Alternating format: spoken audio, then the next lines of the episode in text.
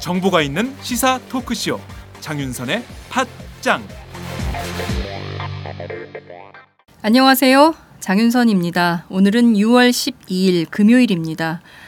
오늘 오전 10시 현재 중동 호흡기 증후군 메르스 감염자가 4명 추가돼 총 126명으로 늘어났습니다.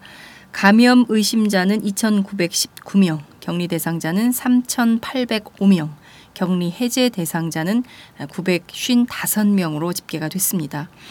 당초 보건당국은 이번 주말이면 메르스 확산 추세가 꺾일 것이다. 아, 조기 종식 가능하다. 이런 입장을 밝혀왔습니다. 그렇지만 메르스 확진 환자는 거의 날마다 증가를 하고 있고 따라서 격리 대상자의 숫자도 기하급수적으로 늘고 있는 상황입니다. 무엇보다 환자들의 감염 경로를 확인할 수 없는 그러니까 감염 경로 불확실 환자들이 속출하고 있다는 것입니다. 정부는 사실 속수무책으로 이 메르스 파문 감염 경로 불확실 환자들에 대해서조차 제대로 진정조차 시키지 못하고 있는 이런 상황입니다. 이 가운데 세계보건기구 WHO는 국내에서 발병하는 메르스 양상이 중동과는 상당한 차이가 있다는 것을 발견을 하고 사실상 이번 한국발 메르스는 코르스 그러니까 한국발 메르스 코르스로 확인될 가능성도 있다 이렇게 언급하고 있습니다. 낙타, 유목민들이 있어서 발생하는 중동발 사스가 아니라 말 그대로 한국발 풍토병으로 자리 잡힐 가능성까지 있다는 얘긴데요. 그래서 사실상 세계가 그리고 특히 우리 인접 국가들의 한국의 코르스 역학조사 결과 발표에 주목하고 있는 것 같습니다. 정부의 무능, 이제 더 이상 말할 것도 없을 것 같습니다. 공기 감염, 지역사회 감염에 대비해서 그야말로 개인 위생을 철저히 하고 나 스스로 나를 지키는 것밖에 어쩔 도리가 없는 상황인 것으로 보이기도 합니다. 마스크 꼭 쓰시고요. 손에 지문이 닳도록 깨끗이 손을 씻으시기 바랍니다. 최소한의 방어로 코르스를 이겨냈으면 좋겠습니다.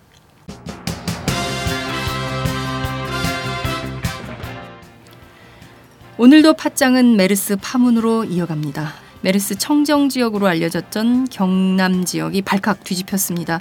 바로 창원에서 발생한 환자 때문인데요. 오늘은 오마이뉴스 지역 공동체부에서 경남 지역을 취재하고 있는 윤성효 기자를 연결해서 자세한 현장 소식 듣겠습니다. 앞서 들으셨겠지만 메르스 사태와 관련해 지역사회 감염 우려가 커지고 있는 상황입니다. 오늘은 의학자이신 동국대 의대 미생물학 교실 김익중 교수님을 연결해서 코르스가 돼버린 메르스 사태 어느 정도나 확산될지 전문가 진단을 직접 들어보겠습니다. 메르스 관련 여론조사 결과도 함께합니다. 매주 금요일의 고정 코너 이택수의 여론 읽기. 오늘은 메르스 파문으로 대선 후보 1위로 급부상한 박원순 시장 소식까지 들어보겠습니다. 또 하나의 고정 코너가 마련됐습니다. 삼선의 국회 법사위원장 이상민의 뜨거운 정치. 오늘은 황교안 후보 총리에 대해서 격하게 비판을 했는데요. 걸걸한 그 목소리의 주인공 직접 만나보시겠습니다. 팟짱 시작합니다.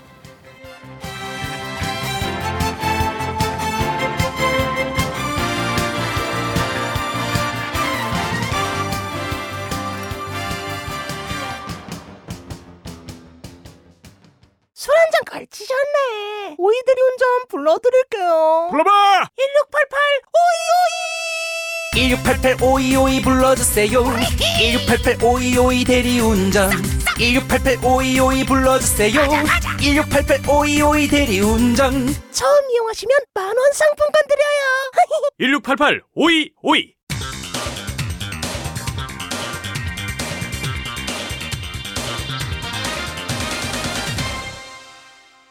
전혀 다른 뉴스 전혀 다른 뉴스 시작합니다. 아, 지금 현재 중동 호흡기 증후군 메르스 감염자 아, 추가 4명 확진 판정을 받았고요. 모두 126명으로 집계가 되고 있습니다. 아, 경남 지역 상황이 예상 경남 지역 상황이 매우 어렵습니다. 오늘은 아, 지역 민심 음, 경남으로 가봅니다. 오마이뉴스 지역 공동체부에서 경남 지역을 취재하고 있는 윤성효 기자를 연결합니다. 윤 기자 나와 계신가요? 네, 안녕하십니까. 네.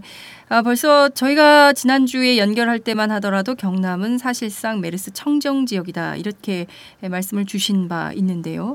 한 주 사이 굉장히 많이 변했습니다. 상황이 어떻습니까?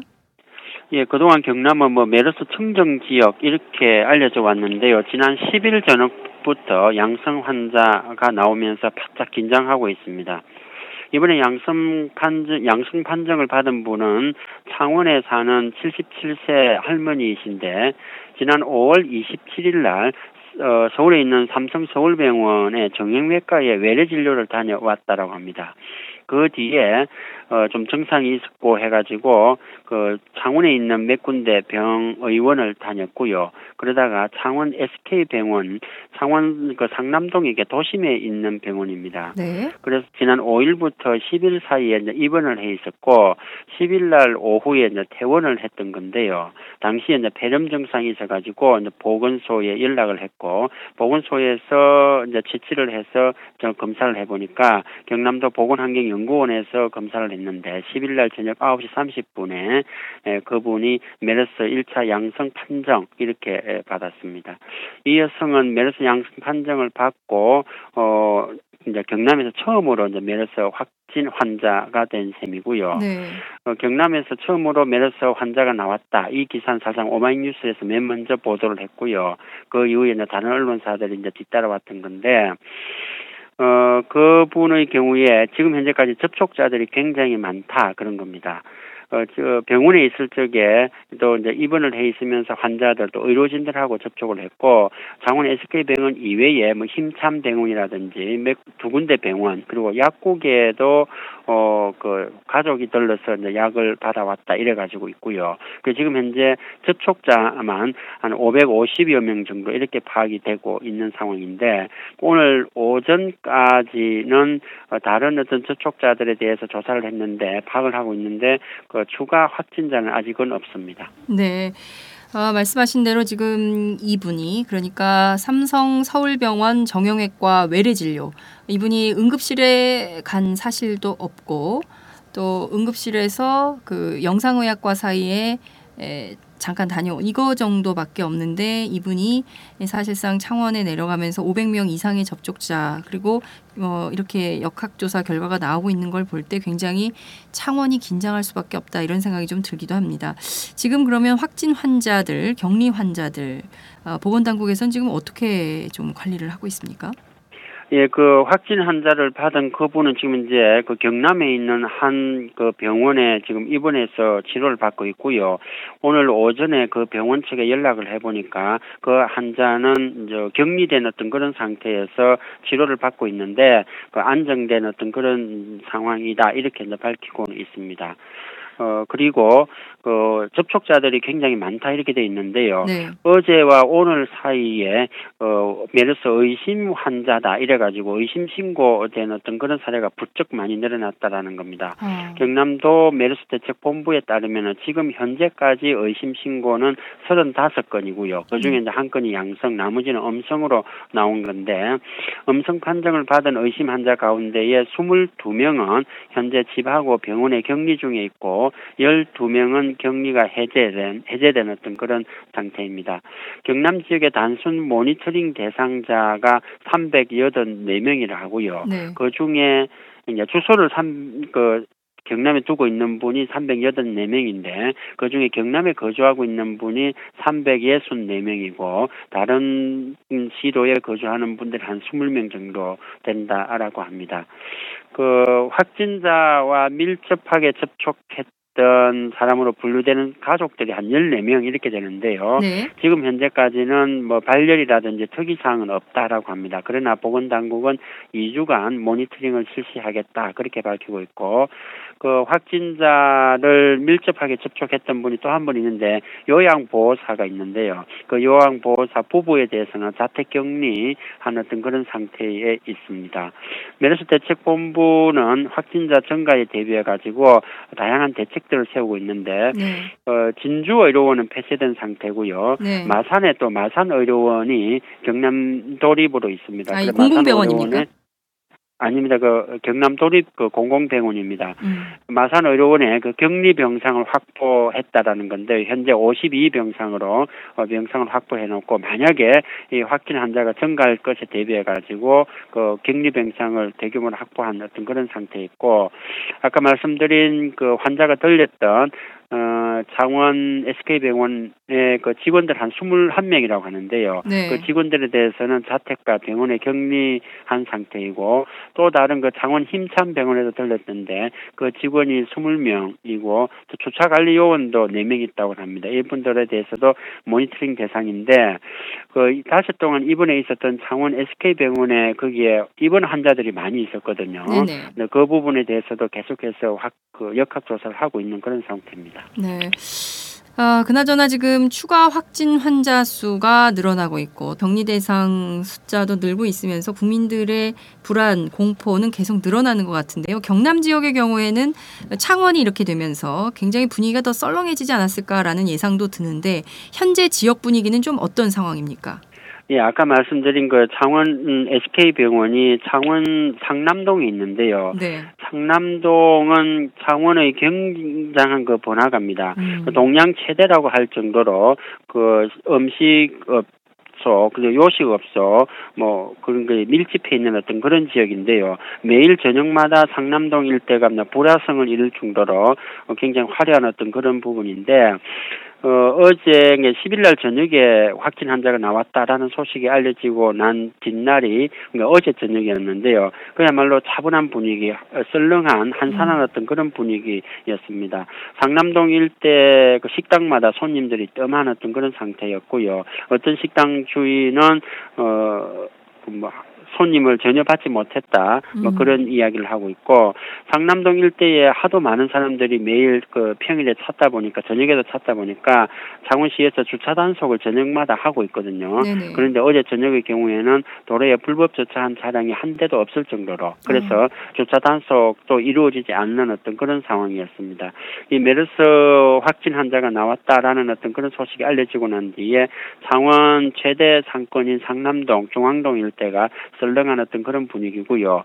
이것과 관련돼서 메르스 여파로 인해 가지고 사람들이 바깥 활동을 자제하면서 어, 집에만 있는 어떤 그런 상황이다 보니까 다양한 어떤 그런 일들이 일어나고 있는 그런 상황입니다. 네, 정말 어, 말 그대로 가장 번화한 지역, 그러니까 어, 어떤 창원 경기의 지표처럼 보였던 지역이 벌써 이렇게 썰렁하니 나, 다른 지역은 어떨지 안 봐도 어, 그림이 그려진다 이렇게 말씀을 드릴 수 있을 것 같은데요. 이 기- 지역 경기에 상당히 큰 타격을 주지 않을까라는 생각이 좀 듭니다. 지역에서 이번 그 메르스 때문에 일어난 어떤 특별한 사건 뭐 그런 것들도 좀 있습니까? 예, 그 메르스 공포 속에 행사들이 많이 취소 연기되고 있는데요. 어, 창원에서 열릴 예정이었던 그 동남권 조선 해양 플랜트 수출 상담회가 열릴 원래는 10일 날 열릴 예정이었는데 네. 해외 바이어들이 메르스 공포 때문에 방문을 거부했다라고 합니다. 그래서 그 행사를 취소를 했고요. 어, 홍준표 지사가 진주의료원을 폐업하고 그 자리에 경남도청 일부 청사를 옮겨가지고 그 서부 청사를 그 리모델링해서 쓰기로 했거든요. 네. 그 기공식이 오는 16일 예정되어 있었는데 경남도가 메르스 때문에 기공식을 연기하기로 했고 그 서부청사 기공식을 기념해서 13일 날 저녁에 연예인들 초청해 가지고 진주에서 불후의 맹곡이라는 제목으로 그 축하 공연을 열려고 했는데 그 행사 역시 취소했습니다. 그래서 그 예매권을 환불하기로 했고요.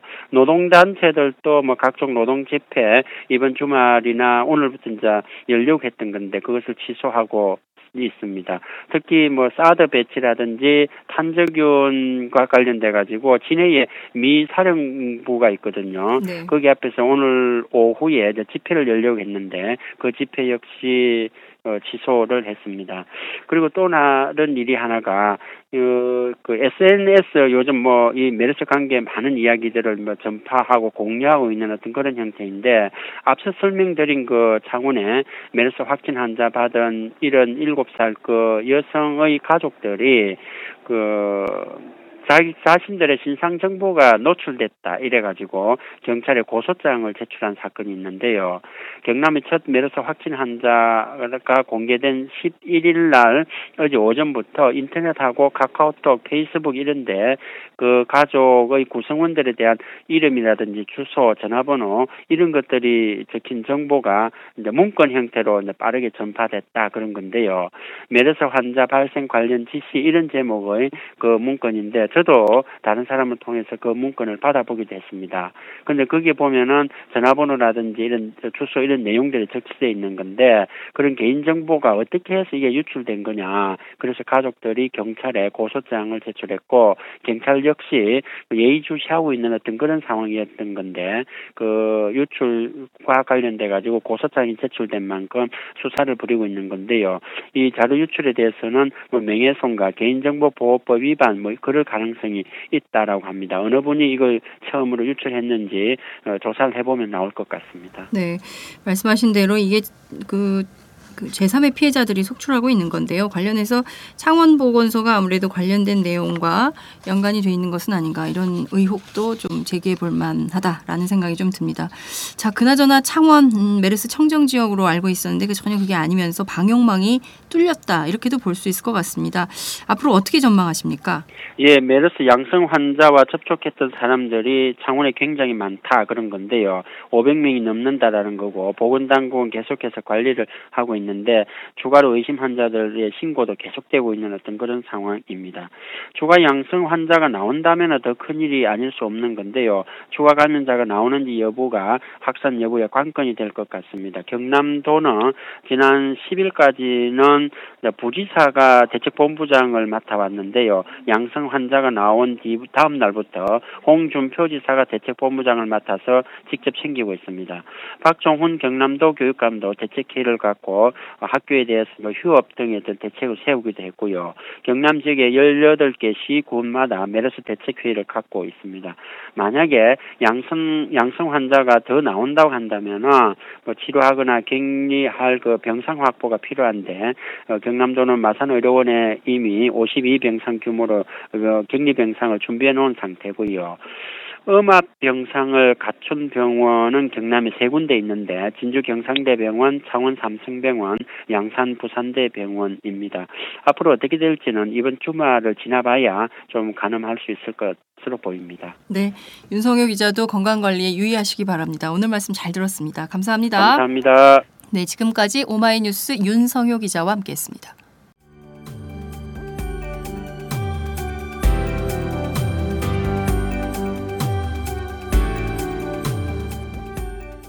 안녕하세요.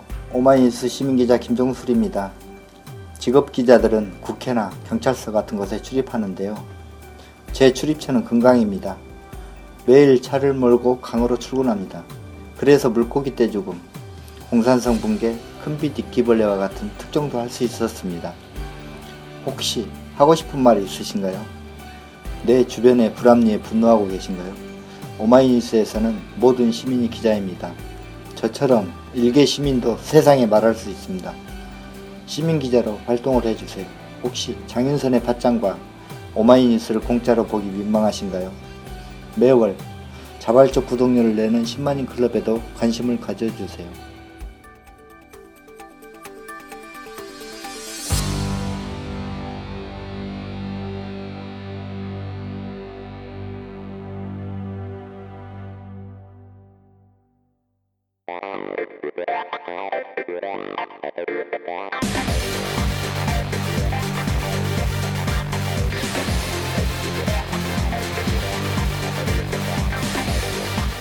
정보가 있는 시사 토크쇼.